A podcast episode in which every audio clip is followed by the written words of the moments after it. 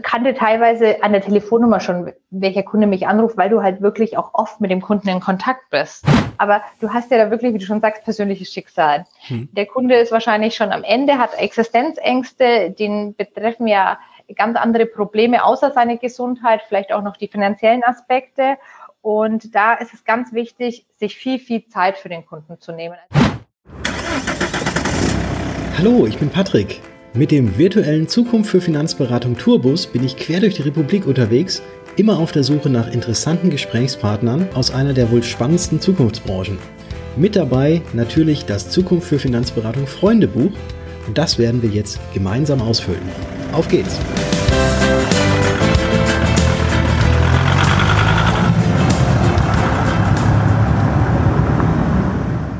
Isabella, ich freue mich sehr, dass wir heute hier in Nürnberg zusammenkommen und vielen Dank für deine Einladung.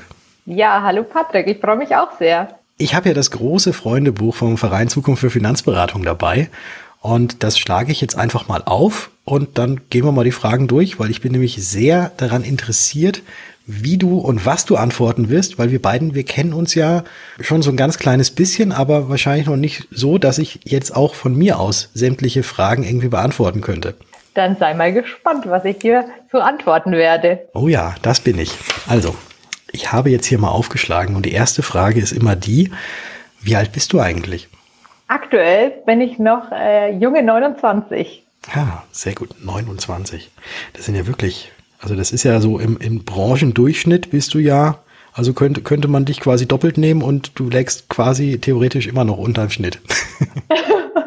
Ja, aktuell ja, tatsächlich. Ich bin noch ein junges Küken in der Branche sozusagen. Aber, und da kommen wir aber später drauf, ich weiß, du bist schon seit 13 Jahren in der Versicherungsbranche. Ja, das stimmt tatsächlich. Ähm, nach der Schule sofort in die Branche und seitdem auch treu geblieben. Das ist schon mal auch richtig, richtig spannend, weil vielleicht kommt da sowas raus, dass du eine der ersten Interviewgäste bist, die ähm, sagt, jawohl, Versicherung, das wollte ich schon immer und deswegen habe ich mich dafür entschieden. Aber warten wir mal ab. Ich gehe jetzt erstmal die anderen Fragen hier durch. Wir sind ja hier in Nürnberg und du lebst auch in Nürnberg. Genau. Also ich bin in Nürnberg geboren, äh, bin Franken sozusagen treu geblieben und ähm, ja, liebe mein Frankenland und ich könnte es mir aktuell auch nicht vorstellen, äh, tatsächlich irgendwie außerhalb ähm, Nürnbergs zu ziehen. Eine Heimatverbundenheit. Definitiv. Ist denn dann auch deine Lieblingsfarbe, weil das ist die nächste Frage, ist die dann auch irgendwie ähm, weiß und rot? In Rechenform? Nein. Nein. Nein. ist sie nicht. Blau und weiß. Blau und weiß, okay. Also schon ein bisschen, ein bisschen größer dann als nur Franken. Ein bisschen größer. Ein bisschen größer, ja. Und wenn du dich zwischen Blau und Weiß entscheiden müsstest, was wäre da die Lieblingsfarbe? Wobei Weiß ja eigentlich offiziell keine Farbe ist, ne? Doch, weiß ist für mich auch eine Farbe. Das ist okay. was Reines. Okay. Also ist es weiß. Ja. Von der Lieblingsfarbe kommen wir mal zum Lieblingsessen. Was ist denn dein Lieblingsessen? Mein Lieblingsessen äh, tatsächlich Pasta in allen Variationen.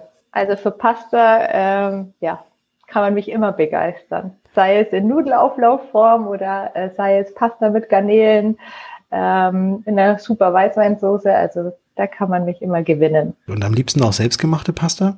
Ich kann leider keine Pasta selber machen, ähm, aber wenn die Möglichkeit besteht, tatsächlich ähm, sehr gerne auch selbstgemachte Pasta. Und da vor allem, wenn es so in die Richtung ähm, ja, Tortellini ähm, geht, da bin ich ein Fan davon. Also ich glaube ja, also so ein Pastateig selber machen ist, glaube ich, gar nicht so schwierig und so kompliziert. Ein nee. Ein bisschen Mehl und das war's, ne? So in die Richtung.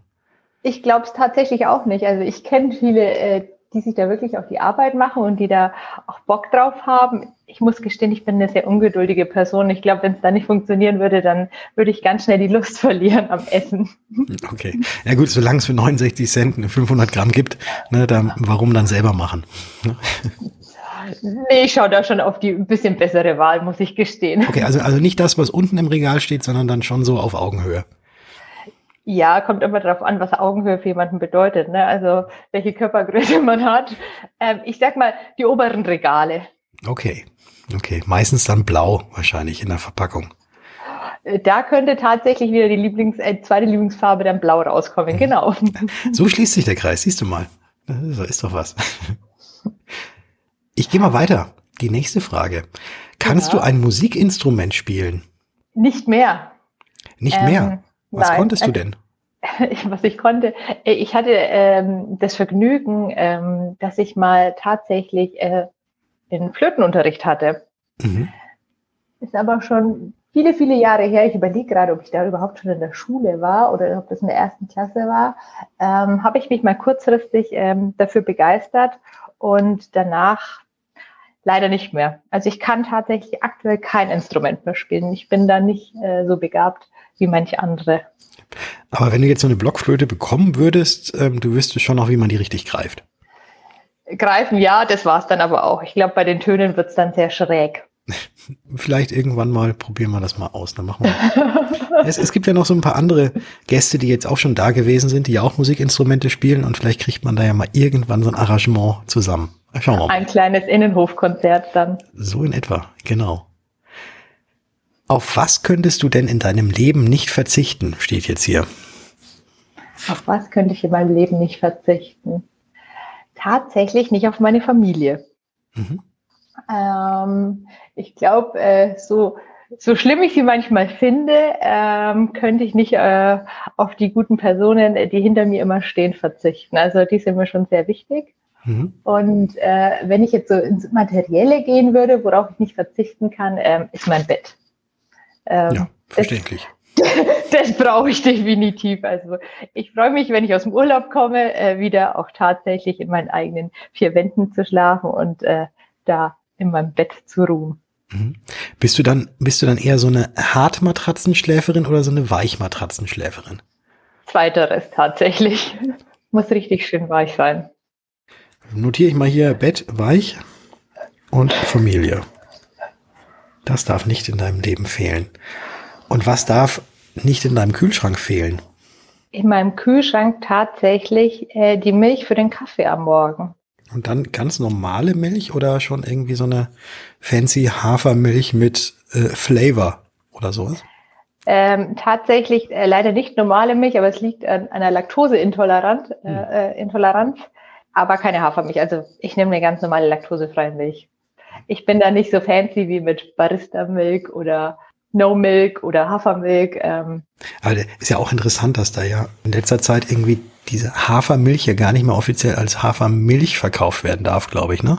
Weil es ja offiziell Milch irgendwie ein Tierprodukt ist und deswegen dieser Name gar nicht mehr genannt werden darf. Ja, ich habe es schon mitbekommen, da gab es ja jetzt auch Rechtsstreitigkeiten und ähm, dass man das jetzt nicht mehr nennen darf und umbenennen muss. Und jetzt geht es ja, glaube ich, in die nächste Instanz. Also mhm. Aber bei dir ist es äh, die laktosefreie Milch und die darf nicht fehlen. Die darf ja. in keinster Weise fehlen. Und dann haben wir hier noch eine letzte Frage auf dieser Seite. Was ist denn deine schlechteste Angewohnheit?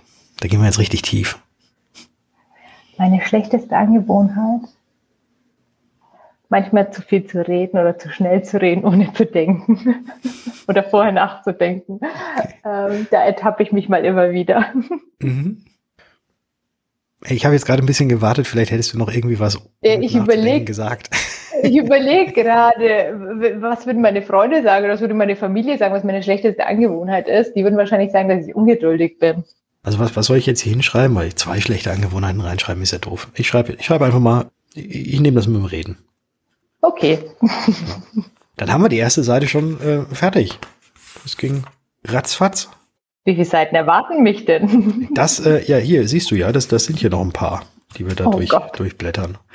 Ja, aber keine Sorge, die Fragen werden jetzt nicht schwieriger und nicht leichter, wobei sie jetzt auf dieser Seite vermutlich sogar noch leichter werden, weil das Ganze sind jetzt nur entweder oder Fragen. Weil uns Leuten in der Finanzbranche wird ja so oft nachgesagt, dass wir sehr faktenorientiert sein und nicht so kopfgesteuert mhm. Äh, und nicht so bauchgesteuert, sondern eher kopfgesteuert, so rum.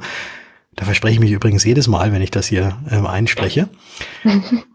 Und ich stelle dir jetzt so Alternativfragen, entweder oder Fragen. Und da darfst du dann gerne so aus dem Bauch heraus, ja, ganz antworten. unüberlegt antworten. Strand oder Berge? Strand. Kaffee oder Tee? Kaffee. Mit der laktosefreien Milch, wie wir gerade Richtig. Bist du eher Gefühls- oder Kopfmensch? Gefühlsmensch. Buch oder Netflix? Netflix. Hm. Was war die letzte Serie, die du so durchgebinged hast? Die letzte Serie, äh, lass mich mal gerade überlegen. Vor zwei Wochen. Oh, ich muss jetzt gerade mal gucken, wie die hieß. Äh, mit dieser Anna, oh Gott, ich bin ganz schlecht in Namen. Was ich mir auch übrigens nicht merken kann, sind Namen. Mhm. Also sorry dafür, wenn ich mal jemanden, äh, wo ich nicht gleich den Namen weiß, das ist eine, auch eine Eigenschaft von mir. Ähm, genau. Inventing Anna war die letzte ähm, Serie, die ich mir angeschaut habe. Habe ich schon was von gehört, aber selbst noch nicht gesehen. Äh, zu empfehlen? Also wenn du so durchgesuchtet hast, dann wahrscheinlich ja. Definitiv. Ich habe es äh, übers Wochenende durchgesuchtet. Okay. Ja. Inventing Anna. Ja, sehr guter Tipp. Dann ähm, können wir jetzt hier mal das Ganze durchhören. Äh, durch, nicht durchhören, sondern also jetzt hier zu Ende hören, den Podcast, und dann wissen wir, was wir auf Netflix gucken können. Kriegt man auch durch, das sind neun Folgen, also übers ah ja, Wochenende kriegt man das durch. Ach, das ist ja, das geht ja ruckzuck. Da hast, da hast ja, da brauchst du nicht ein ganzes Wochenende, das geht ja an einem Abend quasi. Ja, könnte man auch. Weil dann würde am anderen Tag vielleicht noch mehr Zeit übrig bleiben für die nächste Entweder-Oder-Frage, nämlich Familienzeit oder Freundetrip? Mmh, tatsächlich Freundetrip. Mhm. Ähm, weil wir alle bunt verstreut sind und äh, da passiert öfters äh, spontan dann eher der Freundetrip als äh, Familienzeit, die möglich ist. Mhm. Wobei ich meine Freunde auch irgendwie schon so lange habe, dass sie zur Familie gehören. Na gut, also dann ist es, dann wird's, dann vermischen wir es einfach aus Familienzeit, Freundetrip wird dann eigentlich Familienfreundetrip. Ja, genau, so kann man es auch machen. Ja, dann lässt man es oder, oder einfach weg, macht man, macht man einfach. Wir lassen es mal weg, genau. mal gucken, ob du beim nächsten Mal auch die, oder bei dem nächsten auch das oder weglässt, und zwar Schokolade oder Obst? Obst. Und jetzt eine ganz gemeine Frage. Wenn du ein Obst sein könntest, welches wärst du? Ähm, grüner Apfel. Gibt es einen Grund oder einfach nur, weil grüner Apfel? Weil der so, so, so sauer ist. so säuerlich. Und der, der, passt irgendwie ein bisschen vielleicht zu mir.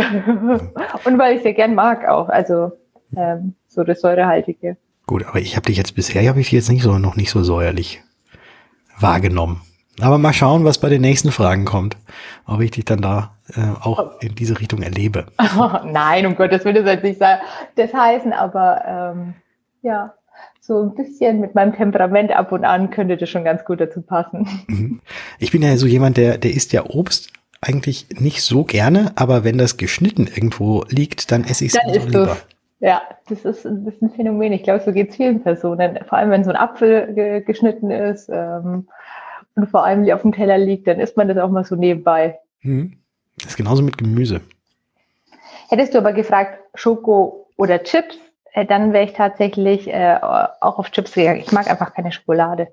Über, überhaupt gar nicht? Also auch so Kakao trinken und sowas auch nicht? Oder? Nee, äh, ich esse schon mal eine Schokolade, wenn jetzt irgendwie so ein kleiner Osterhase oder so, aber ich, ich würde jetzt nicht in den Laden gehen und eine Schokolade kaufen. Mhm. Und Kakao, nee, auch nicht so meins.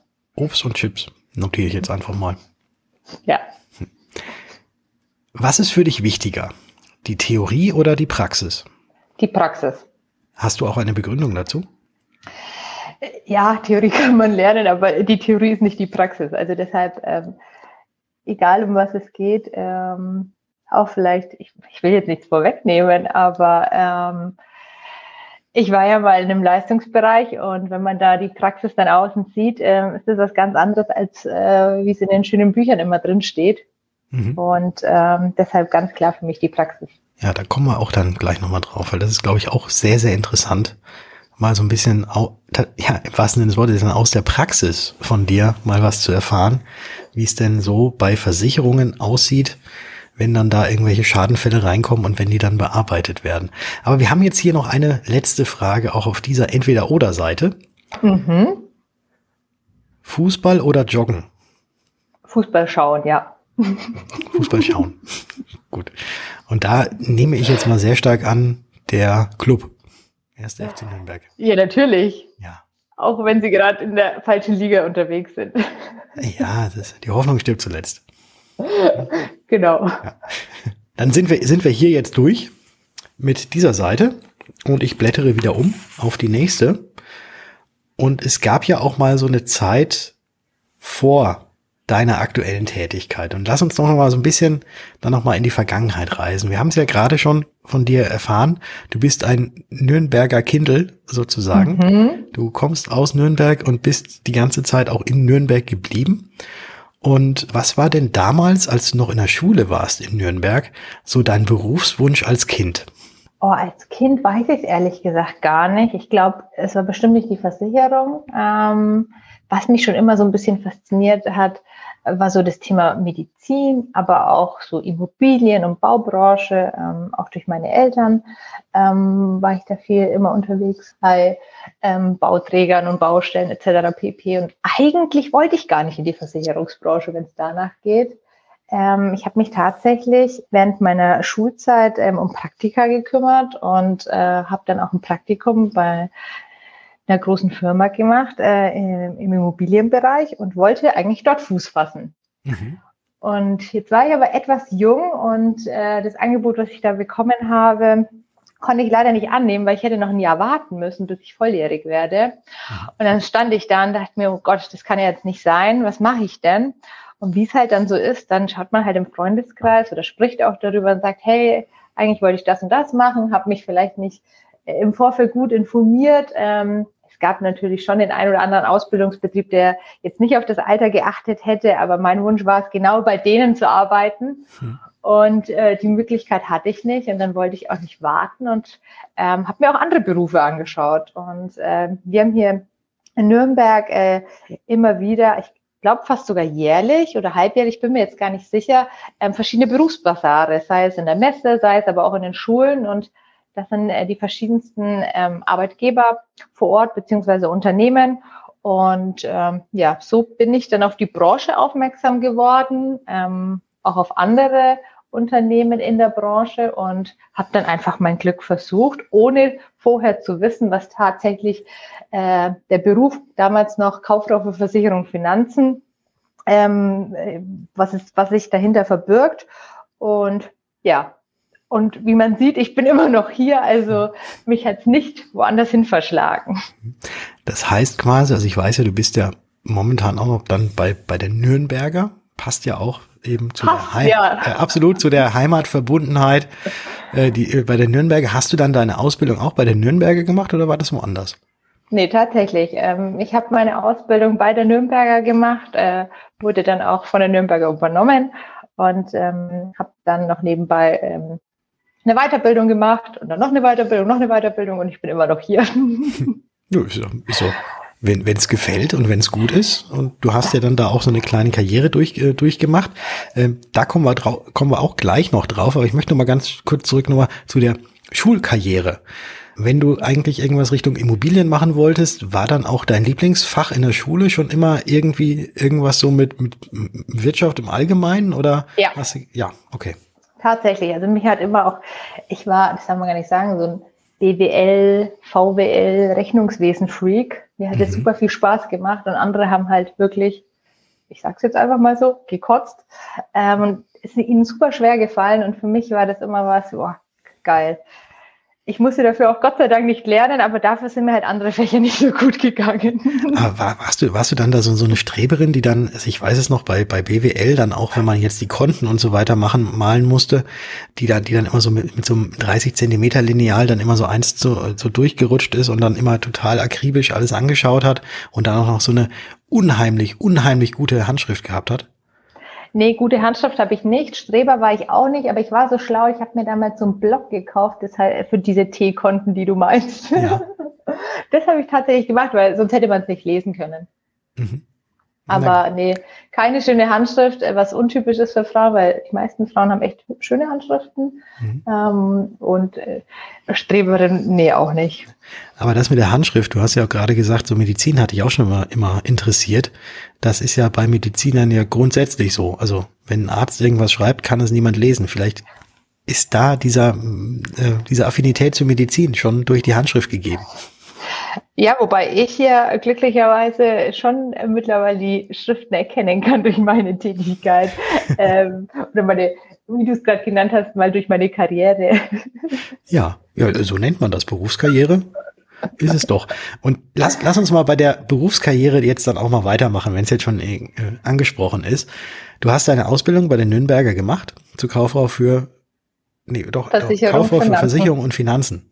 Genau. genau. Ich, dann war ich noch ein bisschen vor dir, weil bei mir hieß es noch ganz nur, nur noch Versicherungskaufmann. Ja. Ja. Und seit diesem Jahr 2022 gibt's ja nicht mehr diesen Ausbildungsberuf, sondern er heißt jetzt auch wieder neu und anders. Da wurde ja auch alles novelliert. Ich habe es mitbekommen, ich habe es äh, gesehen, dass es jetzt komplett neu aufgesetzt worden ist. Mhm. Ja, da geht's, da geht's dann auch so ein bisschen weiter, auch in die Richtung digitale Kompetenzen. Oh, das sehr steht cool. drin. Ja. Sehr cool. Also sieht man mal, die Branche bleibt nicht stehen. Ja, ist vor allem wichtig in der aktuellen Zeit, sage ich mal. Also Digitalisierung, ähm, Social Media, wie du ja auch äh, weißt, ähm, die ganzen Themen, die uns jetzt in den letzten Jahren beschäftigt haben oder oder weiterhin auch beschäftigen, ähm, sind ja wirklich nicht Gegenstand irgendwie im Ausbildungsberuf. Und wenn man da natürlich äh, Schwerpunkte setzen kann, beziehungsweise den Ausbildungsberuf auch dahin entwickeln kann äh, für die Zukunft, ist ja was für die Zukunft, finde ich das sehr gut. Ja, definitiv. Aber jetzt lass doch, jetzt, jetzt reden wir mal über deine Karriere. Du hast deine Ausbildung gemacht. Richtig. Und bist danach dann übernommen worden. Äh, wo bist du denn dann, in welche Abteilung bist du denn dann äh, gekommen oder was hast du denn da als erstes gemacht? Ähm, wenn ich einen Schritt zurückgehen darf, also was mein Glück war oder was unser Glück, sage ich mal, aller ist, die die Ausbildung bei der Nürnberger machen, ähm, wir dürfen uns alles anschauen. Also du kannst, äh, oder es ist sogar Pflicht mittlerweile, dass du in Antrag, Vertrag und Leistung gehst. Mhm. Und auch in den Außendienst. Also ich durfte, ähm, bevor ich übernommen worden bin, das letzte halbe Jahr noch in den Außendienst, mhm. habe mir den auch angeschaut ähm, hat mir super viel Spaß gemacht, habe ich super viel gelernt, aber ich wusste so, äh, das wird, glaube ich, jetzt nicht in den nächsten Jahren ähm, mein Fokus sein. Ähm, dafür bin ich einfach noch zu jung und zu unerfahren. Und ähm, ja, und dann tatsächlich meine erste Abteilung, wo ich übernommen worden bin, ähm, da war ich dann äh, die ganze Zeit auch bis vor meinem Wechsel ist im Leistungsbereich ähm, der Berufsunfähigkeitsversicherung. Mhm. Damals also. hieß es noch Leistung BU, genau. Und ähm, da war ich dann letztendlich äh, zehn Jahre. Also Leistung WU bedeutet, wenn jemand denkt, er sei berufsunfähig und dann bei der Nürnberger eine Versicherung hat, dann schickt er quasi den Antrag zur Berufsunfähigkeitsrente, dass sie jetzt mal ausgezahlt wird an euch. Und du hast das Ganze dann in die Hand gekriegt und deine Kolleginnen und Kollegen und ihr habt dann geguckt, ist denn derjenige oder diejenige auch tatsächlich berufsunfähig oder nicht? Genau, so, so grob erklärt, genau. Also ähm, ich werde dafür zuständig, äh, mit meinen Kollegen ähm, die Voraussetzungen zu prüfen. Ähm, überwiegend die Berufsunfähigkeitsversicherung, gehören aber noch ganz andere wie eine Dread Disease dazu, eine Schulunfähigkeitsversicherung. Also wir haben ja dann eine ganz große Produktpalette ähm, und aufgrund meiner Erfahrung und aufgrund auch ähm, dem Beisein, sage ich mal, bei der Produktentwicklung ähm, von einigen Tarifen habe ich die dann auch letztendlich äh, mitreguliert und geprüft, ob die Leistungsvoraussetzungen ähm, gegeben sind und mhm. da auch die Leistungsprozesse begleitet. Jetzt stellen sich mir ganz, ganz viele Fragen, die nicht in diesem Freundebuch drinstehen. Hau raus. Ich hause einfach trotzdem, trotzdem mal raus. Wie läuft das eigentlich ab? Da stellt jemand einen Antrag und sagt, ich bin berufsunfähig dann geht das in die Leistungsabteilung und dann lesen sich da die Leistungsbearbeiter, lesen sich das Ganze dann durch und sagen dann, jawohl, klingt plausibel, wird genehmigt oder hm, nee, ich glaube, hm, fehlen uns noch ein paar Informationen. Äh, wie, wie läuft denn jetzt sowas ab? Also ich wie läuft die Praxis ab? Wie, wie läuft es in der Praxis ab? Genau, nicht nur die Theorie, ne, ja, ja. ich bin berufsunfähig, gebe das rein und dann wird bezahlt, sondern wie läuft es denn tatsächlich in der Praxis ab? Ja, da sieht man schon mal den Unterschied. Also in der Theorie denkt man wahrscheinlich, man gibt was ab, aber ähm, tatsächlich ist es so, ähm, dass die Kunden ähm, beziehungsweise äh, Makler oder Vermittler äh, sich bei uns melden und sagen, wir haben einen Kunden oder Kunde, wie schon gesagt, selber meldet und sagt, ähm, ich habe die und die Erkrankung, ich bin vielleicht schon sechs Monate krank und ich möchte die Leistungen beantragen oder er fragt auch mal an, ähm, bin ich denn überhaupt oder habe ich Versicherungsschutz für die und die Erkrankung? Also es ist erstmal wirklich so eine Meldung. Es ist jetzt nicht so, dass wir im ersten ähm, Schritt gleich Unterlagen bekommen oder einen Antrag. Und dann entscheiden wir ähm, nach diesem Telefonat immer, in welche Richtung geht es. Also brauchen wir jetzt da eine umfangreiche Prüfung, ähm, dass wir uns ergänzende Informationen zu seiner beruflichen Tätigkeit einholen, äh, zu der medizinischen aktuellen Situation. Je nach Tarif braucht man ja auch entsprechende Nachweise. Ähm, Und genau, und dann besprechen wir das gemeinsam mit dem Kunden, holen auch für den Kunden, wenn er die Informationen nicht hat, ähm, auch ein bei externen Stellen. Das können die eigenen Ärzte sein, das kann eine Reha-Einrichtung sein, ähm, das kann aber auch ähm, mal die Bundesagentur für Arbeit sein, wenn der Kunde vielleicht schon eine Umschulung gemacht hat. Also nicht jeder Kunde ähm, denkt immer dran, gleich die Versicherung zu informieren, wenn er krank wird äh, oder steht auch lange mit seinem Vermittler beziehungsweise Makler in Kontakt. Also meine Erfahrung hat gezeigt, dass sich überwiegend die Kunden erst melden, wenn wirklich ein längerer Zeitraum vorüber ist. Ein längerer Zeitraum, da würde ich sagen, da sind sie schon mindestens ein halbes Jahr oder fast ein Jahr sogar krank mhm. ähm, im Durchschnitt. Und ja, deswegen kann man das nicht individuell, deswegen kann man das nicht so plagiat sagen, so ist die Theorie und so läuft es immer ab. Es ist wirklich komplett individuell und da versuchen wir auch individuell auf den Kunden und seine Situation einzugehen. Jetzt hast du das gerade so geschildert. Wir machen das gemeinsam. Wir, holen den Kunden ab. Wir sprechen mit dem Kunden. Ich mhm. glaube, aber mal draußen ist eigentlich eher dieses Bild so. Ja, das reicht der Versicherung ein und dann versuchen die erstmal alles, dass, dass sie nicht zahlen müssen. So kommt es zumindest sehr, sehr häufig rüber. Dass es ja. in der Praxis tatsächlich nicht so ist und in der Theorie auch überhaupt nirgendwo so steht. Das ist, glaube ich, nicht, nicht allen so wirklich klar. Wie, wie also wie, wie kümmert man sich denn jetzt als Versicherer denn dann um denjenigen, der jetzt vermeintlich berufsunfähig ist, der ja auch irgendwie schon irgendwie ein krasses Schicksal hinter sich haben muss, weil er sonst nicht berufsunfähig wäre? Ja, also klar, draußen, man liest, äh, man liest es ja öfters einmal in den Schlagzeilen oder auch in der Presse wird berichtet oder es gibt ja auch verschiedene Formate im Fernsehen, die äh, gerne mal schreiben, ja, Versicherer äh, verweigern die Leistungen es ist nie ein Bestreben der Versicherung, dass man irgendwie die Leistungen verweigert. Man guckt natürlich schon, ob die Leistungsvoraussetzungen erfüllt sind. Also wenn ich jetzt jeden Versicherten das Geld auszahlen würde, äh, da würde ich ja auch irgendwo gegenüber der Versichertengemeinschaft falsch handeln. Und äh, wie kümmert man sich um so einen Menschen?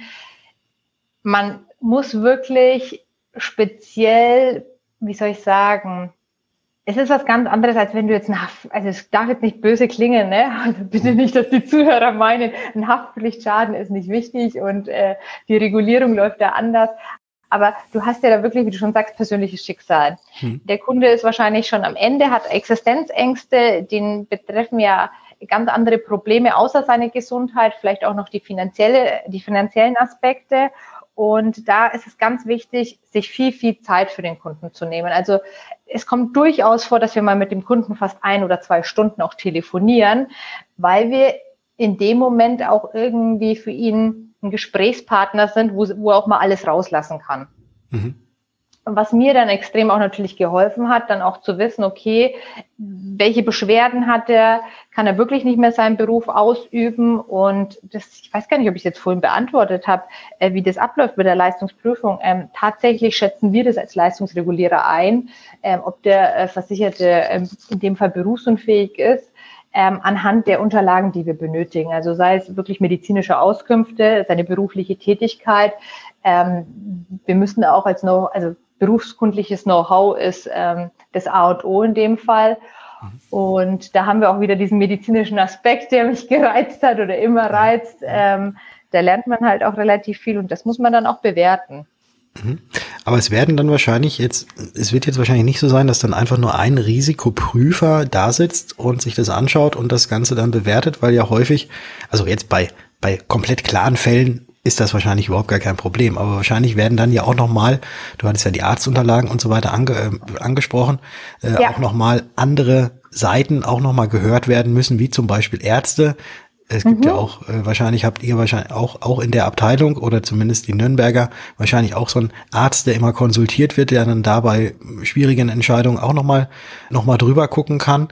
Ja. Ähm, also ist, ist es dann schon meistens irgendwie so ein, so ein Gemeinschaftsprojekt, wenn man es so nennen möchte. Ja, Im Endeffekt ist es tatsächlich ein Gemeinschaftsprojekt, je nach der Situation des Kunden beziehungsweise des Sachverhalts, also komplett alleine. Ich habe keine medizinische, ähm, ähm, also beziehungsweise ich kenne ja den Kunden so nicht. Also ich kenne ja den Kunden wirklich nur vom Papier und mhm. das, was ich mit ihm ähm, am Telefon bespreche. Und da bin ich einfach auch auf seine Behandler angewiesen, um zu wissen, ähm, was ist beim Kunden. Also aufgrund welcher Gesundheitsstörung kann er seinen Beruf vielleicht nicht mehr ausüben. Und da hole ich mir auch Unterstützung. Also sei es wirklich von unserem ärztlichen Berater oder sei es auch mal von jemandem extern, wenn jetzt meine Berufskunde nicht ausreicht bei einem Selbstständigen, dass ich da auf einen externen Dienstleister zurückgreife und mit dem gemeinsam ähm, vor Ort beim Kunden vorbeischaue, dass wir das natürlich auch nachvollziehen können. Ähm, das ist nämlich das A und O, dass wir da keine Hypothesen aufstellen, sondern tatsächlich die Berufskunde oder beziehungsweise uns den Beruf so anschauen, wie es der Kunde zuletzt ausgeübt hat.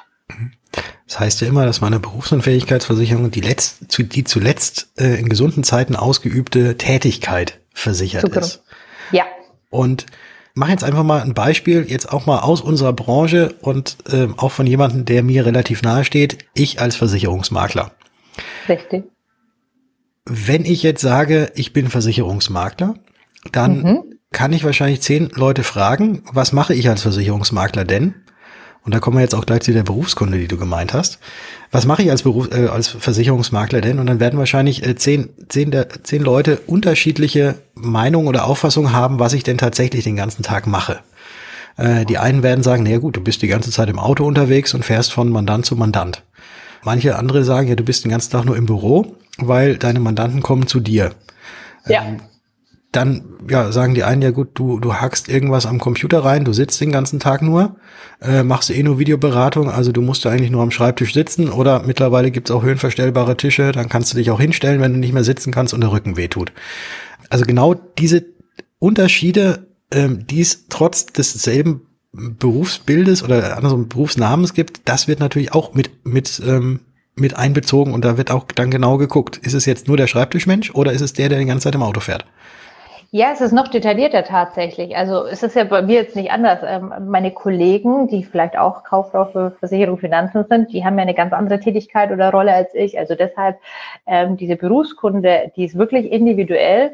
Ähm, wenn ich mit einem Kunden telefoniere, versuche ich meistens in einem Interview rauszufinden, was denn so seine Tätigkeiten sind und was er den ganzen Tag äh, darüber hinaus macht. Und dann sage ich so, nehmen Sie mich doch mal einfach gedanklich mit, wenn Sie früh aus dem Haus gehen.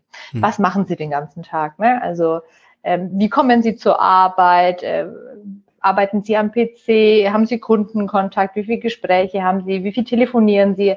Ähm, haben Sie ein Headset oder ein äh, normaler, normales Telefon? Also da lasse ich mich vom, lasse ich mir alles vom Kunden so erzählen, was er tagtäglich macht. Ähm, und schaue da auch, wo sind seine Hauptaufgaben und was sind vielleicht seine Nebentätigkeiten, mhm. die er nicht tagtäglich macht. Also die Prüfung des Berufes ist wirklich individuell. Die Bezeichnung ist äh, Versicherungsmakler, wie du zum Beispiel schon gesagt hast, ähm, aber wir gehen dann nicht auf die normalen Tätigkeiten, dass wir sagen, hey, da steht jetzt in der Theorie, der Makler macht das und das sind die Tätigkeiten und die prüfe ich jetzt für jeden Kunden. Mhm. Und es hieße jetzt auch, und vielleicht reite ich dich damit rein, vielleicht aber auch nicht, wenn ein Versicherungsmakler, der die ganze Zeit im Außendienst unterwegs ist, aus gesundheitlichen Gründen nicht mehr in der Lage ist, Auto zu fahren oder es einfach nicht mehr darf. Meinetwegen ja. hat Epilepsie, darf deswegen kein Auto mehr fahren. Von behördlicher ja. Seite ist das ja dann, dann verboten. Ja. Wenn derjenige jetzt kommt und sagt, ja, ich kann das ja so, wie ich es eigentlich gemacht habe, kann ich es ja nicht mehr ausüben, ist er berufsunfähig oder sie? Ja, weil okay. er ist ja wirklich im Außendienst, das ist seine Hauptaufgabe draußen, wenn er im Außendienst. Wir schauen uns das natürlich an und fragen auch den Kunden, wie viele Stunden in der Woche hast du ein Fahrtenbuch geführt? Könntest du uns das auch nachweisen? Mhm. Im, im, Im ersten Schritt äh, glauben wir natürlich erstmal alles dem Kunden und es ist auch wichtig, dass wir auch äh, die Daten vom Kunden so ähm, annehmen, wie er es sagt. Natürlich, wenn jetzt jemand sagt, ich bin arbeite 40 Stunden in der Woche und ich bin 38 Stunden im Auto, dass ich da jetzt glaub, das nicht glauben würde, dass ich mir da vielleicht Nachweise einhole, wie zum Beispiel so ein Fahrtenbuch. Ähm, aber ansonsten, du hast vollkommen recht, äh, seine Hauptaufgabe lag darin, ähm, im Außendienst tätig zu sein mit dem Auto. Und wenn aufgrund der Epilepsie ähm, ihm die Fahrerlaubnis entzogen wird, ist ja ähm, meist mindestens ein Jahr, dann wäre er erstmal vorübergehend berufsunfähig. Mhm, sehr gut zu wissen. Und ich hoffe, jetzt kommen keine Leistungsanträge rein. Nein, nein, nein, nein, nein, das, das, das kommt hoffen, hoffentlich nicht. Nein, aber das, das ist ja mal ganz gut zu wissen, weil dann normalerweise, also wenn jetzt bei mir, der ja wirklich nur am Schreibtisch sitzt und diese Video-Online-Beratung macht, wenn bei mir jetzt Epilepsie diagnostiziert worden äh, wäre und ich deswegen meinen Führerschein jetzt erstmal nicht hätte, könnte ich ja trotzdem also jetzt mal mit Ausnahme der hoffentlich nicht so häufig anfallenden epileptischen Anfälle, meiner Tätigkeit ganz normal nachgehen. Ja, ja, also wäre ich in dem Falle, obwohl gleicher Beruf, nicht Gleicher Beruf wärst du aber der Kollege ja. Beruf. Genau. Okay. Also da kommt es wirklich individuell auf deine zuletzt ausgeübte Tätigkeit, nicht auf die Berufsbezeichnung an, sondern die Tätigkeit, die du vorher ausgeübt hast in gesunden Tagen. Das ist ja, glaube ich, sehr, sehr wichtig, dass man das auch mal jetzt auch nochmal hier hört. Und für alle Zuhörerinnen und Zuhörer, ich hoffe, ihr habt sehr, sehr gut zugehört, was da die Tätigkeit. Eigentlich müsste es ja zuletzt ausgeübte Tätigkeitsversicherung heißen. Eigentlich ja. ja. Gebe ich dir recht, weil ähm, bei wie vielen ändert sich vor allem auch im Laufe äh, der Vertragslaufzeit äh, auch der Beruf. Mhm. Also das ist jetzt wieder aus der Praxis.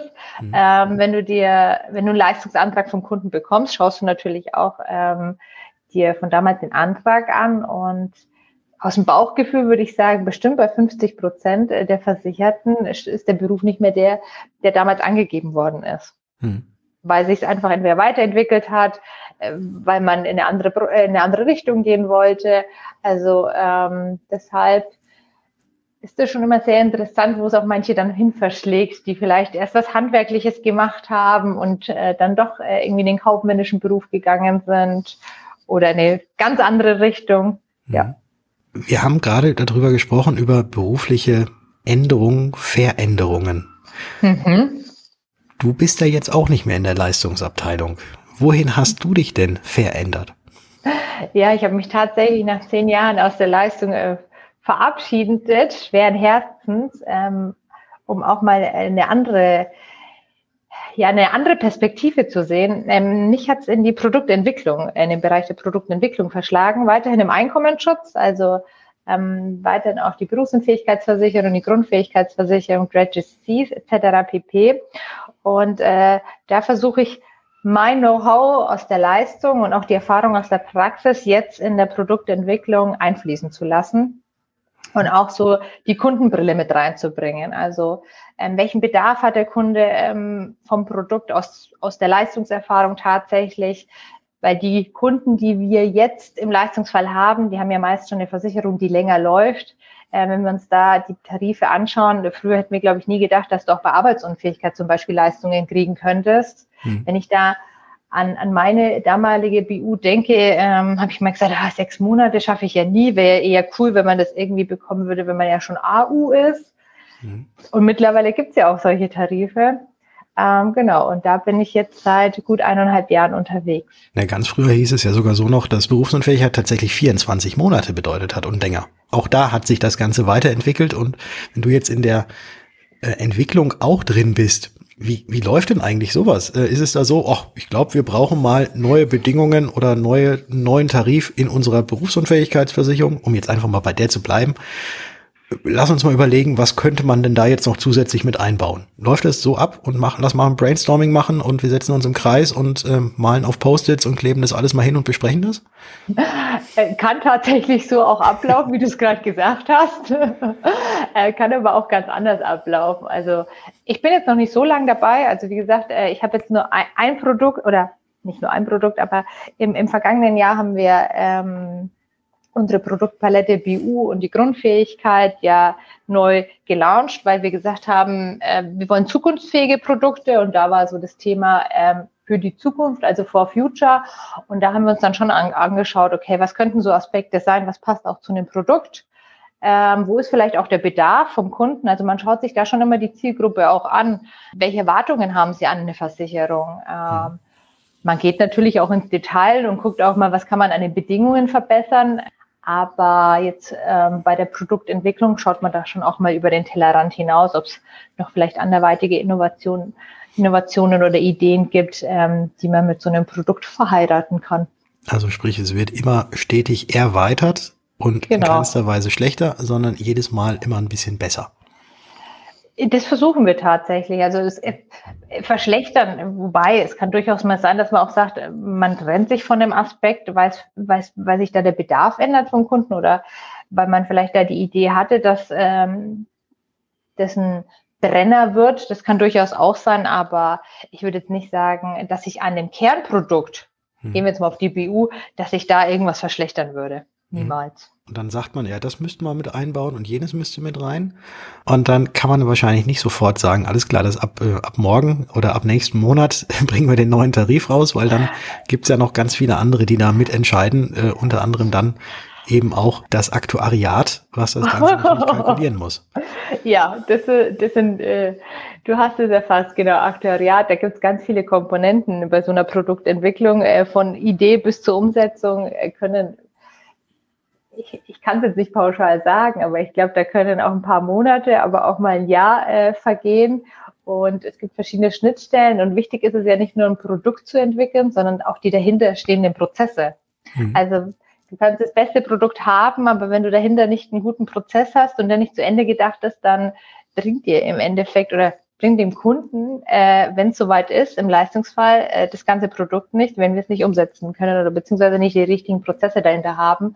Also da gehört ganz, ganz viel dazu, ähm, nicht nur das Produkt, sondern auch wirklich ähm, die Vermarktung, die Verkaufsunterstützung äh, für den Außendienst, die Stories dahinter, ähm, weil wir wissen, also ich hoffe, du weißt es, aber ähm, wenn man sich ja wirklich äh, in Deutschland umschaut, ähm, mittlerweile ist es ja tatsächlich so, ähm, dass es jeden Vierten trifft mhm. und ja, die wenigsten eine Absicherung haben. Also ich, wenn ich mich jetzt richtig erinnere, äh, 70 Prozent haben leider keine.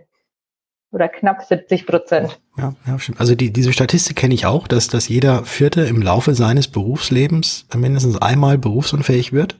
So, ja. Aber das Schöne ist dabei, dass ja nicht unbedingt jeder Vierte, der eine Berufsunfähigkeitsversicherung hat, auch berufsunfähig wird. Also genau. von dem her ähm, kann das man da quasi Schöne. sagen, genau, kann man quasi sagen, statistisch gesehen wird jeder Vierte. Wenn du allerdings einer bist, der eine Berufsunfähigkeitsversicherung abgeschlossen hat, dann zählt diese Statistik nicht mehr für dich. Dann ist es zu deinen Gunsten. Genau, du hast wirklich davor gesorgt. Das ist ja auch schon mal ganz gut, gut zu wissen. Einfach nur, weil man es hat, ist die Wahrscheinlichkeit geringer. Inwieweit, ähm, also wenn ihr da jetzt in eurem Stuhlkreis sitzt und mit den Post-its, ich nehme das Bild jetzt einfach, einfach Also tatsächlich die letzte, äh, wenn man mal wirklich auf die letzte Produktentwicklung geht, äh, wir hatten ja leider Corona, wir konnten nicht im Stuhlkreis sitzen. Also so, ich glaube, okay. das war für alle was ganz Neues, mal von zu Hause aus dem Homeoffice den ganzen Tag in den Bildschirm zu glotzen mhm. und da so ein Produkt zu entwickeln. Also das ist ich habe den Vergleich nicht zu vorher, muss man dazu sagen, ja. aber das war schon anstrengend. Also bei so einer Produktentwicklung sind auch viele Personen dabei. Du hast vorhin genannt, Aktuariat, Rückversicherer, Marketing, äh, Rechtsabteilung und etc. pp. Das ist dann schon was ganz anderes, als wenn du ähm, in der Firma gemeinsam in einem großen Raum äh, Workshops durchführst, Ideen dir anschaust, ähm, Analysen durchführst, etc. Dann sage ich jetzt einfach die virtuellen Post-its auf dem Bildschirm hin und her und wenn, wenn ich mir Versicherungsbedingungen durchlese, habe ich ja natürlich jetzt mittlerweile auch ein bisschen Erfahrung und kann auch diese Satzstrukturen verstehen und weiß auch, was davon damit gemeint ist. Und ich glaube mal jetzt jemand, der nichts mit der Versicherungswelt zu tun hat und das vielleicht sogar auch gelernt hat, äh, der sich solche Versicherungsbedingungen durchliest, versteht vielleicht beim ersten Lesen nicht wirklich alles, beim zweiten Lesen ein bisschen mehr und beim dritten Lesen weiß er schon gar nicht mehr, äh, was, was denn da jetzt genau mit gemeint ist. Und da könnte man ja so meinen, da sitzen dann irgendwelche, äh, irgendwelche Leute in irgendwelchen dunklen Kammern oder halt jetzt vor dem Rechner, weil, weil die Situation so ist und überlegen sich jetzt, oh komm, wir schreiben das jetzt mal ganz kompliziert extra hin und dann, dann wird schon keiner verstehen und dann haben wir da Bedingungen verfasst. Dass das Ganze natürlich rechtlich sicher sein muss und dass das Ganze auch, auch gecheckt wird, äh, ist ganz klar. Aber manchmal könnte man ja so meinen, die denken jetzt irgendwie an sich, die sitzen da jetzt am ja. Computer und machen das Ganze. Aber was ist eigentlich mit mir als Kunde? Ich, ich als Kunde, es geht doch um Gesundheit und um meine Absicherung. Wieso fragt mich denn da keiner mal? Also ich würde jetzt nicht behaupten, dass man keine Kunden fragt. Ähm, ich würde jetzt einfach mal für die Branche sprechen. Man schaut schon wirklich ähm, Zumindest würde ich dir, würde ich das jetzt sagen, wenn man sich die letzten Jahre anschaut und die ganzen Bedingungsverbesserungen, dass man da jetzt schon den Fokus auch setzt. In der Vergangenheit würde ich tatsächlich sagen, dass da der Kunde nicht unbedingt immer im Mittelpunkt stand, ähm, wenn es um die Bedingungen ging, aber dass es auch verständlich für den Kunden ist. Es muss halt juristisch auch korrekt sein und ganz ehrlich, wir sind alle keine Juristen. Äh, wenn wir da mal andere Bedingungen lesen, keine Ahnung, wenn du jetzt zum Beispiel in Urlaub fliegst, da stehen auch ganz viele Belehrungen etc. pp. Da verstehe ich auch immer Bahnhof und denke, pff, bräuchte ich jetzt erst einmal am besten Rechtsanwalt, der mich das übersetzt. Dann würde ich sagen, dass sich das da schon sehr stark geändert hat in der Branche. Also dass man da wirklich vom Kunden her geht und versucht, sie so kundenfreundlich und transparent zu gestalten, dass der Kunde auch weiß, was ist versichert, was bringt mir diese Versicherung und ähm, da auch drauf eingeht. Also es ist jetzt nicht mehr so, dass ihr nur im virtuellen Stuhlkreis sitzt und für euch das macht, sondern auch noch von außen euch die Meinung einholt. Tatsächlich äh, binden wir da natürlich äh, die Makler vor allem, aber auch äh, den Vertrieb ein ähm, und Kunden. Also wir führen Kundeninterviews durch, ähm, wenn es jetzt auch zum Beispiel mal um das Thema Gesundheitsfragen geht. Mhm. Wir sind manchmal vor, vor Theorie und, und, und Praxis so weit getrennt, weil wir jetzt gerade in der Entwicklung sind und sagen, ja, so könnten wir die Gesundheitsfragen ähm, schreiben, besprechen das mit dem Rückversicherer, besprechen das hier intern. Und dann haben wir da so ein Ergebnis und dann ist natürlich die Frage, versteht der Kunde auch diese Gesundheitsfrage? Und da äh, führen wir natürlich ähm, Interviews, aber auch Proben durch und lassen uns da auch Feedback geben. Und binden die da auch wirklich in, ähm, wir haben so eine Kunden-Community, auf die wir auch zugreifen können, ähm, binden die da in unsere Produktentwicklung ein. Hast du denn noch aus der Zeit, als du in der Leistungsprüfung warst, irgendwie so eine kuriose Geschichte, die du erzählen kannst? Also jetzt ohne und natürlich ohne irgendwelche Namen zu nennen, aber irgendetwas, äh, was dir so wirklich im Gedächtnis geblieben ist, weil das extrem kurios, interessant, spannend und hoffentlich nicht zu dramatisch gewesen ist? Also ich hatte tatsächlich mal eine kuriose Geschichte, aber da ging es jetzt halt schon wieder um Betrug. Also es war schon eine größere Story. Mhm. Man entwickelt irgendwann mal als Regulierer irgendwie so ein Bauchgefühl. Also man spricht ja auch mit dem Kunden und erzählt dem einen auch, ähm, wie es ihm geht und, und Stories. Und äh, tatsächlich ging es da mal ähm, um den Kunden, ähm, der einen Banküberfall hatte oder erlitten hatte. Ähm, in der Filiale und da war die ganze Story nicht so ganz rund und ähm, da hat dann mein Instinkt mich ein bisschen geweckt und dann habe ich da ein bisschen recherchiert und ähm, habe dann auch mit seinem Einverständnis ähm, mir die Ermittlungsakte ähm, von der Staatsanwaltschaft geben lassen und das ging dann auch über ein paar Monate und der hat sich dann auch auf einmal nicht mehr gemeldet und das ist so eine Story, da hätte ich nie gedacht, dass, dass ein Mensch so jemanden ja hinters Licht führen kann. Also ähm, tatsächlich hat sich im Nachhinein herausgestellt, ähm, dass der Mitarbeiter, also der, der unser Kunde, ähm, der Filialleiter dieser Bank war, alles inszeniert hatte und ähm, den Banküberfall äh, geplant hatte, ähm, sich da auch äh, Hilfe geholt hat und ähm, das war tatsächlich auch ähm, im Fernsehen. Und ich dachte mir, das kann nicht wahr sein. Und ähm, letztendlich hat die Polizei dann rausgefunden, ähm, dass das nicht so abgelaufen ist. Und jetzt stellst du dir die Frage, Banküberfall, was will der überhaupt von euch von der Versicherung? Ähm, er hatte äh, dadurch eine posttraumatische Belastungsstörung entwickelt. Mhm.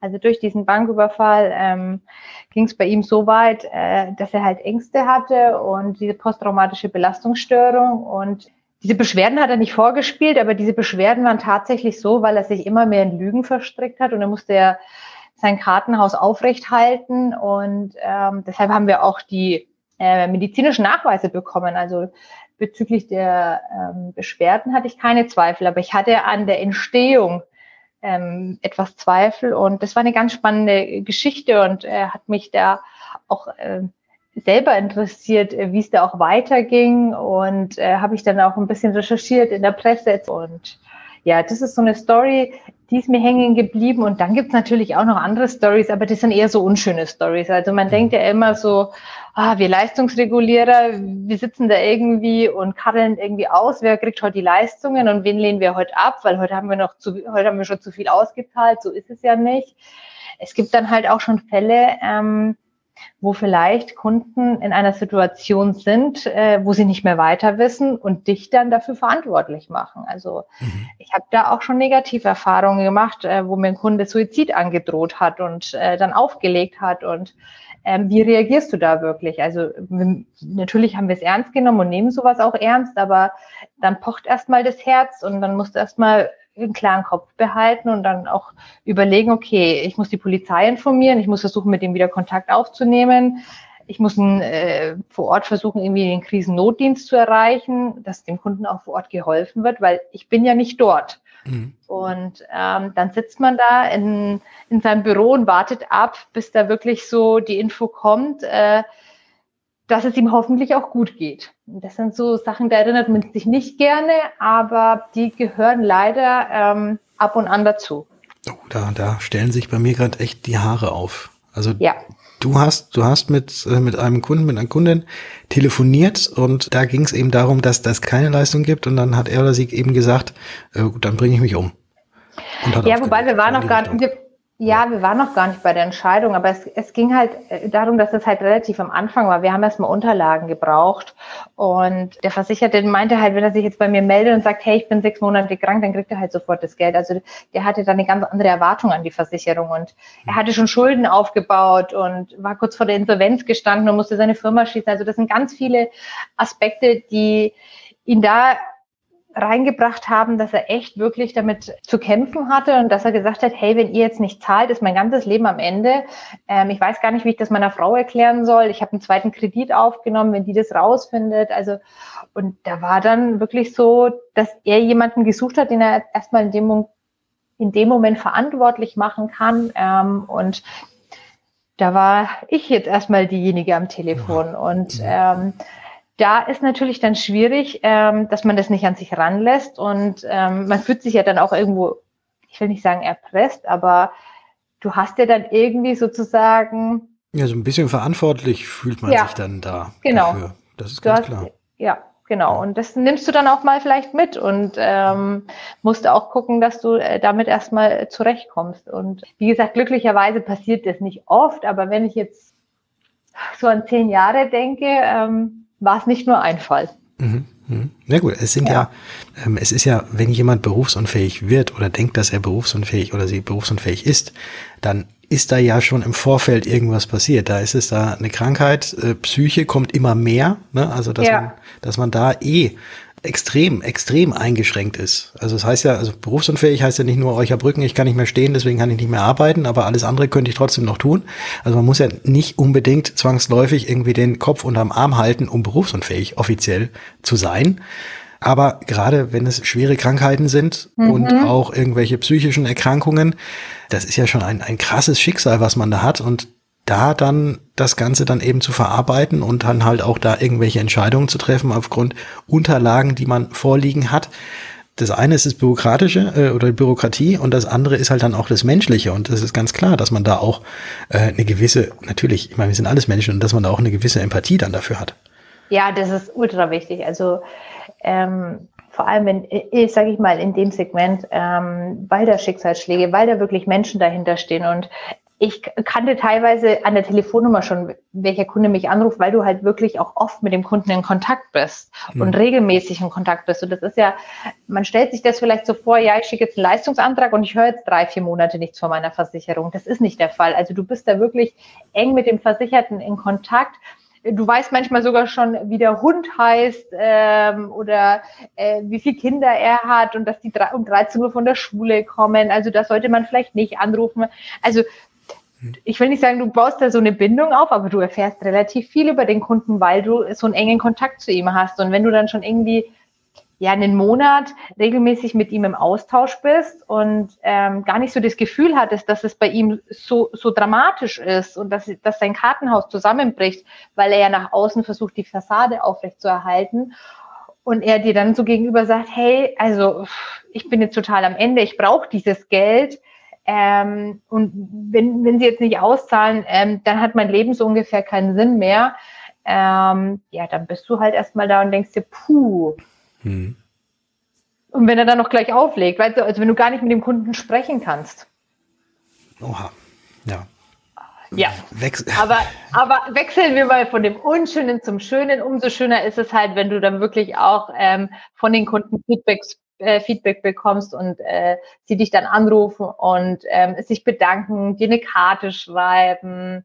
Ähm, also diese Dankbarkeit, muss ich sagen, ähm, das freut mich immer sehr, weil da weiß ich auch, ähm, dass ich dem Kunden da auch äh, ja einen guten Service geboten habe und dass er sich wohlgefühlt hat und dass er sich jetzt nicht irgendwie im, im Stich gelassen gefühlt hat. Also ich habe auch Kunden, wo ich leider nicht leisten konnte, weil die Leistungsvoraussetzungen nicht erfüllt sind ähm, weil vielleicht die sechs Monate nicht erfüllt waren oder eine Ausschlussklausel, die sich aber trotzdem bedankt haben, weil sie gesagt haben, danke, dass Sie es mir erklärt haben. Das war mir nicht mehr bewusst oder ich habe es vergessen oder ich habe es verdrängt. Ich, ich kannte jetzt so detailreich meine Bedingungen nicht, weil ich sie schon seit 15 Jahren in der Schublade habe oder ich habe vielleicht gar nicht mehr die Unterlagen von damals. Ähm, es ist nicht immer so, dass äh, wenn eine Versicherung nicht zahlt, ähm, dass man da immer im Streit auseinandergeht. Na gut, aber Versicherung zahlt ja immer dann nicht, wenn es nicht versichert ist und nicht in den Bedingungen drinsteht und auch nicht so vereinbart war. Genau. An, ansonsten zahlt sie ja. Da hat sie ja die Verpflichtung ja. dazu. Genau. Du hast es gerade so schön beschrieben, weil ich habe nämlich jetzt auch schon mal in dem Buch weiter weitergeblättert und da steht eine Frage, wenn ich dein jüngeres Ich fragen würde, was dich an deinem heutigen Beruf und der Branche so fasziniert, was würdest du antworten? Das hast du, glaube ich, zum Teil auch gerade schon beantwortet, was die Dankbarkeit der Kundinnen und Kunden angeht, dem man eben auch weiterhelfen konnte oder dem man irgendwas erklären konnte, dass es, dass da auch so irgendwas ein positives äh, Feedback oder positive Rückmeldung kommt und wahrscheinlich auch das mit den Menschen agieren. Ja, also tatsächlich, was mich, also beziehungsweise in dem Beruf, sage ich mal, als Leistungsreguliererin glücklich macht es tatsächlich, wenn man, den, wenn man von den Kunden dieses Feedback bekommt. Wenn ich jetzt auf die Branche denke, dann ist es diese ja, Vielsichtigkeit, Vielschichtigkeit, gegen was du dich halt auch alles absichern kannst heutzutage. Mhm. Daran hätte man vor 20 Jahren halt nicht gedacht. Also es gibt so viele Möglichkeiten. Ne? Ähm, und das ist, das ist so ein, das ist sowas, wo ich sage, hey, wer weiß, was uns da noch die Zukunft bringt. Mhm. Da kommt bestimmt noch einiges. Und jetzt noch die gegenteilige Frage. Gibt es auch Aufgaben in deinem Job, auf die du ganz, ganz gerne verzichten würdest? Gibt es Aufgaben in meinem Job, auf die ich gerne verzichten würde? Ich überlege gerade. So spontan. Chefs, deine Chefs dürfen jetzt mal weghören. Meine Chefs dürfen mal weghören. Ja, ich überlege gerade tatsächlich. Oh ja, Protokoll finde ich immer ganz schlimm. Okay. ich bin dafür, man sollte Protokolle. Äh, keiner will ja so Sprachmemos oder Aufnahmen, weil er dann Angst hat, dass er irgendwas gesagt hat. Mhm. Aber ich finde so Protokollführen echt ätzend. Kann ich sehr, sehr gut nachvollziehen. Aber, Aber ich mache ja gerade eben, mache ich ja nichts anderes, als dass ich das, was du als Antwort gibst, ähm, dann hier auch in das Freundebuch ähm, einschreibe. Also bin ich quasi, heute bin heute ich von uns beiden der Protokollführer. Vielen Dank, dass du das übernimmst. Sonst könntest du es nicht lesen. Ja, ja, wir sind ja extrem abgewichen eigentlich vom Buch, aber es, ich glaube, es ist trotzdem umso spannender gewesen, dass du jetzt da mal so aus der Praxis was berichten konntest. Und wir haben jetzt hier noch so eine, eine weitere Seite, da sind noch so ein paar Sachen drin, die so vielleicht jetzt so für welche, die jetzt gerade neu in unserer Branche sind, so junge Finanzberater von heute mhm. ähm, sind. Hast du denn für die vielleicht irgendwelche Tipps und irgendwelche Hacks, die du denjenigen mit auf den Weg geben würdest oder möchtest? Boah, gute Frage. Also ich würde sagen, man sollte immer seine eigene Erfahrung machen, sich irgendwie nie von irgendwas beeinflussen lassen, weil man weiß es ja, Versicherungen sagen, alles sind unsexy, die Branche sind alles schwarze Schafe, die wollen dir ja nichts Gutes, die wollen dir nur was verkaufen. Also da wirklich ähm, seine eigenen Erfahrungen machen und ähm, ansonsten überlege ich gerade, ich, ich mag die Branche, deswegen, also was könnte ich den jungen Finanzberatern also öfters mal auch wirklich äh, äh, die Kundenperspektive sich anschauen. Also tatsächlich, ich glaube, äh, Vertrieb, äh, man kennt ja so wirklich so den, ich nenne es jetzt einfach mal den Verkaufsprozess, wie er früher lief. Jetzt hat sich ja viel verändert, auch mit Videoberatung und Digitalisierung etc. pp. Aber da auch äh, mal wieder den Kundenkontakt direkt zu suchen. Mhm. Okay. Um auch, und, die, und um auch das mal zu sehen. Ja, und unbedingt auch mal die Brille des Kunden, ja, weil dann, dann, dann findet man vielleicht auch, welche Erwartungen hat auch der Kunde äh, an, an den Berater, welches Produkt ähm, ist das Richtige für ihn. Mhm. Auch in der Beratung darauf einzugehen, ähm, vielleicht auch darüber hinaus, jetzt wenn es nicht nur um jetzt in meinem Fall um eine Berufsunfähigkeit geht, vielleicht äh, ist da der Bedarf auch woanders. Also ja. auch so dieses persönliche ähm, mit dem Kunden. Du hast gerade gerade so äh, gesagt, man, muss so seinen eigenen Weg gehen, sich von anderen Leuten jetzt nicht zu viel beeinflussen lassen, sondern eben auch vieles selber rausfinden. Gibt ja. es denn auch einen Fehler, den du mal gemacht hast, den du jetzt nie wieder machen würdest? In der Arbeit? Hm, ich überlege gerade. Ja, spontan fällt, ey, ich habe bestimmt schon mal einen Fehler gemacht, ähm, aber spontan fällt mir jetzt nicht ein, wo ich sage, den würde ich nie machen. Ähm, Oder den du eben nicht nochmal machen würdest. Hm, hm, hm. Wenn es ja. nichts gibt, ist ja umso besser. Also wenn diese Ja, ist umso besser. Spontan fällt mir jetzt nichts ein. Es gibt ja. bestimmt irgendwas, aber hm. nee. Ja. Ich bin, ich habe ja gesagt, ich bin, ich bin ein Gefühlsmensch und ich sage ja, ich, ich entscheide da nach Gefühl und bisher ähm, ist alles eigentlich so gut gegangen. Also hm. ja. Hm.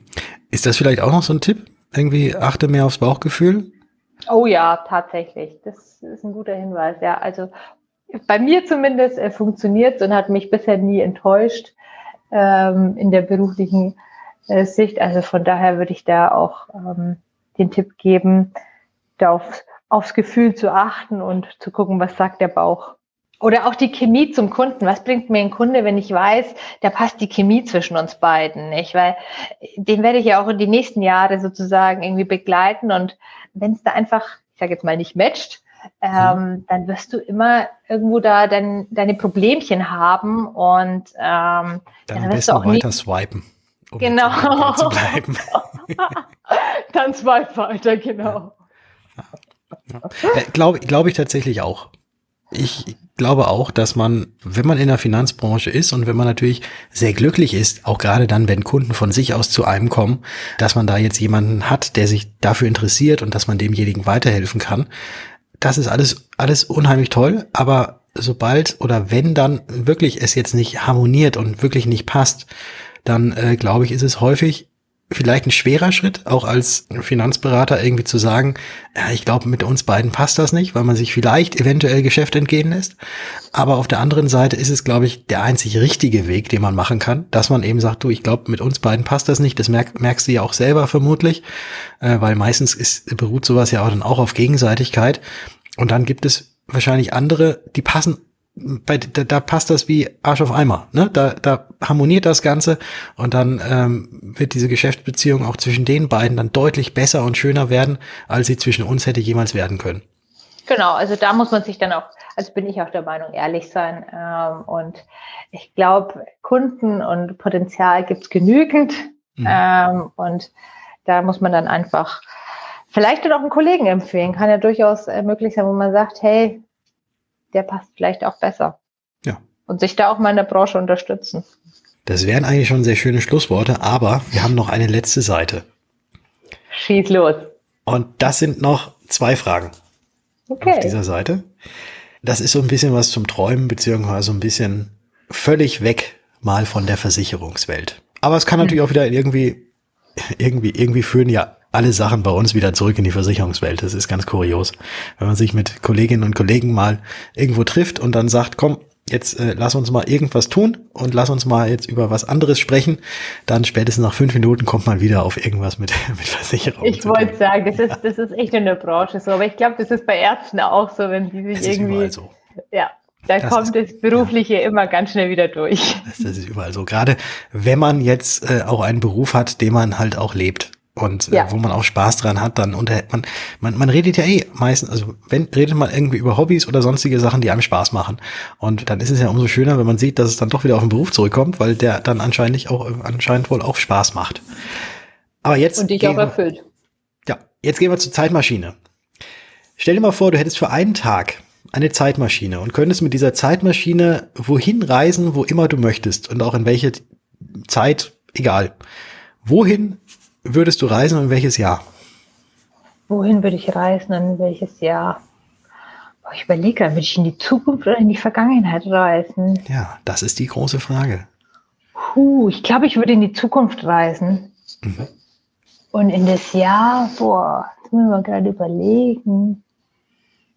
In das Jahr so 2055, ja, 55 wahrscheinlich eher und mir das da aus der Perspektive anschauen. Mhm. Was ist da? Weil man hat ja schon immer so, was bringt die Zukunft, wie sieht die Zukunft so aus, aber ob es tatsächlich letztendlich so ist, das wird mich schon reizen.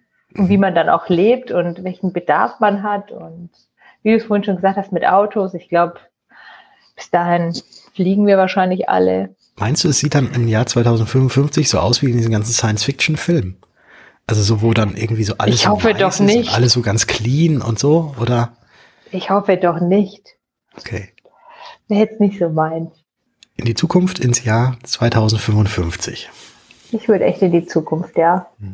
Letzte Frage. Nenne mir doch bitte mal drei Personen. Und es spielt jetzt gar keine Rolle, ob sie lebend oder tot oder auch nur fiktiv sind, mit denen du gerne mal essen gehen würdest? Ähm, Pasta hm. essen, selbstgemachte Pasta. Boah, das ist eine gute Frage. Mhm. Mit wem würde ich gerne Pasta essen gehen? Schwierige Frage. Also du könntest auch Snoopy wählen oder so, ne? Das ist ja fiktiv. Also was ich ja in der Kindheit sehr gerne gemocht habe, äh, war Speedy Gonzales, die kleine Maus von Mexiko. Ja, Sie also haben, äh. haben, wir, haben wir schon mal Speedy Gonzales. Jawohl, wird, wird notiert, Speedy Gonzales. Und ähm, ansonsten, mit wem würde ich gerne Pasta essen gehen, wenn ich jetzt was überlege. Papa Schlumpf. Papa Schlumpf. nee, also ja, man würde bestimmt auch mal irgendwie mit Personen, äh, die vielleicht jetzt nicht mehr lebend sind, äh, äh gerne nochmal äh, Pasta essen und äh, Geschichten aus der Vergangenheit hören wenn ich jetzt so in, in Großelternsicht oder mhm. äh, in, in, Familiensicht denke. Und wenn ich jetzt so, ich habe jetzt schon überlegt, Schauspieler oder Politiker oder welche Philosophen. Nee, da gibt es jetzt gerade gar nicht so, wo ich sage, boah, mit dem muss ich mal Pasta essen gehen. Nee, aber dann haben wir Speedy Gonzales und die Großeltern. Großeltern können ja auch mehrere sein, aber lassen wir einfach mal so den dritten Punkt, lassen wir den jetzt einfach mal offen. Und äh, wenn es dir irgendwann spontan einfällt, dann ruf ich dich an. Dann rufst du mich an äh, und dann trage ich das hier in das Freundebuch nach. Das ist eine gute Idee. Wahrscheinlich fällt mir heute Abend tatsächlich irgendwas ein und dann ja. äh, krieg, kriegst du eine WhatsApp von mir. Alles klar. Isabella, wir sind am Ende des Freundebuches angekommen. Es hat mir unheimlich viel Spaß gemacht, mit dir zu quatschen. Ähm, ich habe so ein paar Sachen die Hörerinnen und Hörer, die jetzt hier das häufiger schon gehört haben, werden es vermutlich auch gesehen haben. Ein paar Fragen habe ich noch, habe ich offen gelassen, aber dafür haben wir ja ganz viele andere Fragen auch mit reingenommen, die, glaube ich, extrem spannend sind, um auch mal wirklich so aus der Sicht einer ehemaligen Risikoprüferin mal die Praxiserfahrung zu sehen und mal so den Einblick auch hinter die Kulissen von einer Versicherung zu kriegen. Dafür ganz, ganz herzlichen Dank. Schön, dass du im Freundebuch dabei gewesen bist, diese Isabella. Vielen, vielen Dank dir. Ähm, ja, also ich glaube, ich hoffe, man merkt, äh, dass dieses Thema Leistungsregulierung äh, ich mit Herz und Seele gemacht habe und ähm, dass ich da wirklich, dass, dass mich das auch erfüllt hat und dass ich dir da auch ein bisschen was erzählen konnte und ich hoffe, die Zuhörer ähm, kriegen da auch spannende Einblicke. Ich könnte, glaube ich, den ganzen Tag darüber sprechen. Und ähm, aber auf jeden Fall hat mir super viel Spaß gemacht, hat mich gefreut, äh, dass ich in deinem Freundebuch jetzt auch dabei bin mhm. und äh, dass du auch noch ein paar Sachen mehr über mich erfahren hast. Ja, und, und das Schöne ist ja, es ist ein Podcast, nicht nur ich habe dafür was erfahren, sondern alle anderen, die diesen Podcast auch hören, ebenfalls. Das stimmt, ja. Ja. ja. Super Format. Vielen Dank. Hier ist das Ende des Freundebucheintrags mit Isabella Rupprechter. Und wenn dir das Gehörte gefallen hat, dann freue ich mich, wenn du diesem Podcast eine Bewertung hinterlässt und ihn natürlich auch gerne abonnierst. Damit hilfst du, dass noch mehr auf dieses Format aufmerksam werden, dass unser Verein Zukunft für Finanzberatung bekannter wird und wir gemeinsam in der wohl spannendsten Zukunftsbranche wachsen. Denn mit uns wird die Welt ein Stück sicherer. Und ich nehme das Freundebuch jetzt wieder unter den Arm und fahre weiter. Bis zum nächsten Mal.